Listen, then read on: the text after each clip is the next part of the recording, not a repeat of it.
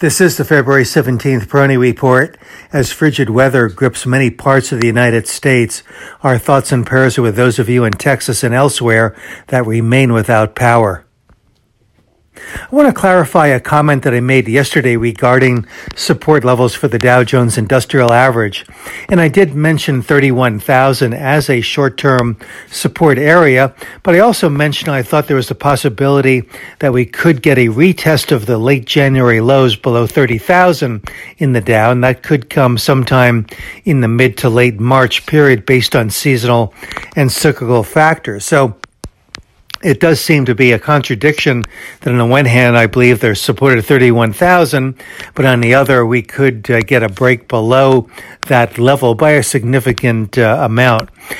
Um, again, as I mentioned yesterday, I think 31,000 should be looked at as a median level now, uh, meaning that it is not a rock solid support level necessarily, but um, relative to my target of 32,000 to 32,500, I think it is a meaningful support area. Looking out a little bit further though, and with the seasonal and cyclical cross currents possibly having a negative impact on the market, in um, in March, uh, we could get that uh, retest of the um, of the late January lows, and again, that could come uh, uh somewhere between the uh, thirty thousand level and something just just below that uh, area. It could also be driven to some extent by events, but I'm really looking at this more as a, a cyclical pattern more than an event driven one. Uh, so anyway, I, I, just wanted to uh, make that clarification. I think the real takeaway here is that yes, there is that possibility that we could get a retest of the lows. Uh, there's also the possibility that 31,000 will hold before we uh, see the Dow uh, cross 32,000 to 32,500. So I am really just trying to reference what the risk to reward is on a very close in basis and then a little bit um, longer term or at least a little bit uh, lengthier uh, perspective. But the, the real key here, I think, is that as the market has moved higher, it has been able to establish support at incrementally higher levels. So, if in fact we do get a retest of the lows from uh, from late uh, January, that could really help to reinforce the 30,000 area as a longer term support area. And that area, 30,000, continues to be my longer term support. And that compares with upside potential for the Dow of 40,000. So just a, um, again, a perspective on the risk to reward ratio.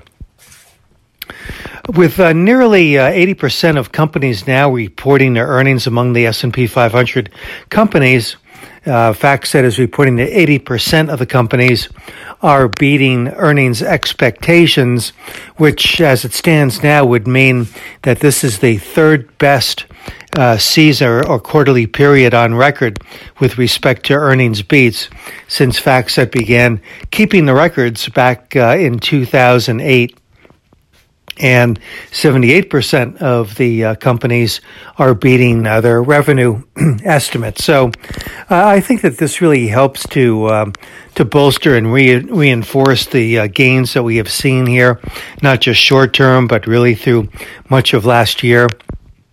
And again, it's important to point out that the uh, earnings uh, are not uh, just focused on one particular theme or one particular sector. It's pretty broad based. But I think most importantly, some of the um, sectors that uh, had been showing improving relative strength since late um, 2019 including materials and metals and traditional cyclicals, uh, financials.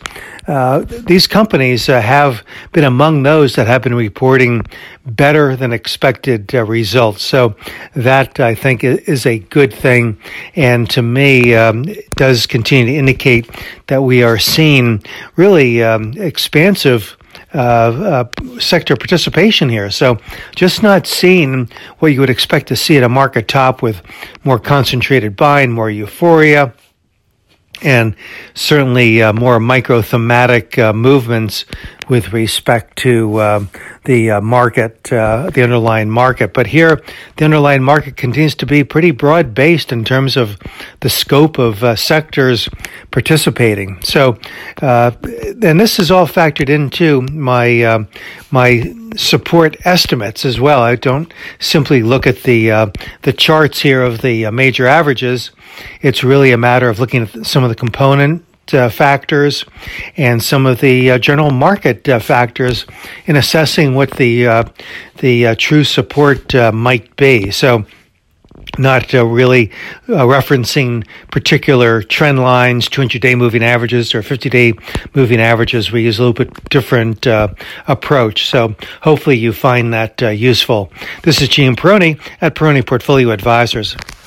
All expressions and views presented on this podcast are the opinion of the commentator and may be subject to change. AAM makes no recommendation as to the suitability of any investment and may make a market or have financial interest in any security or sector discussed. Past performance is no guarantee of future results. Investors should consult a financial professional before making any investment decision.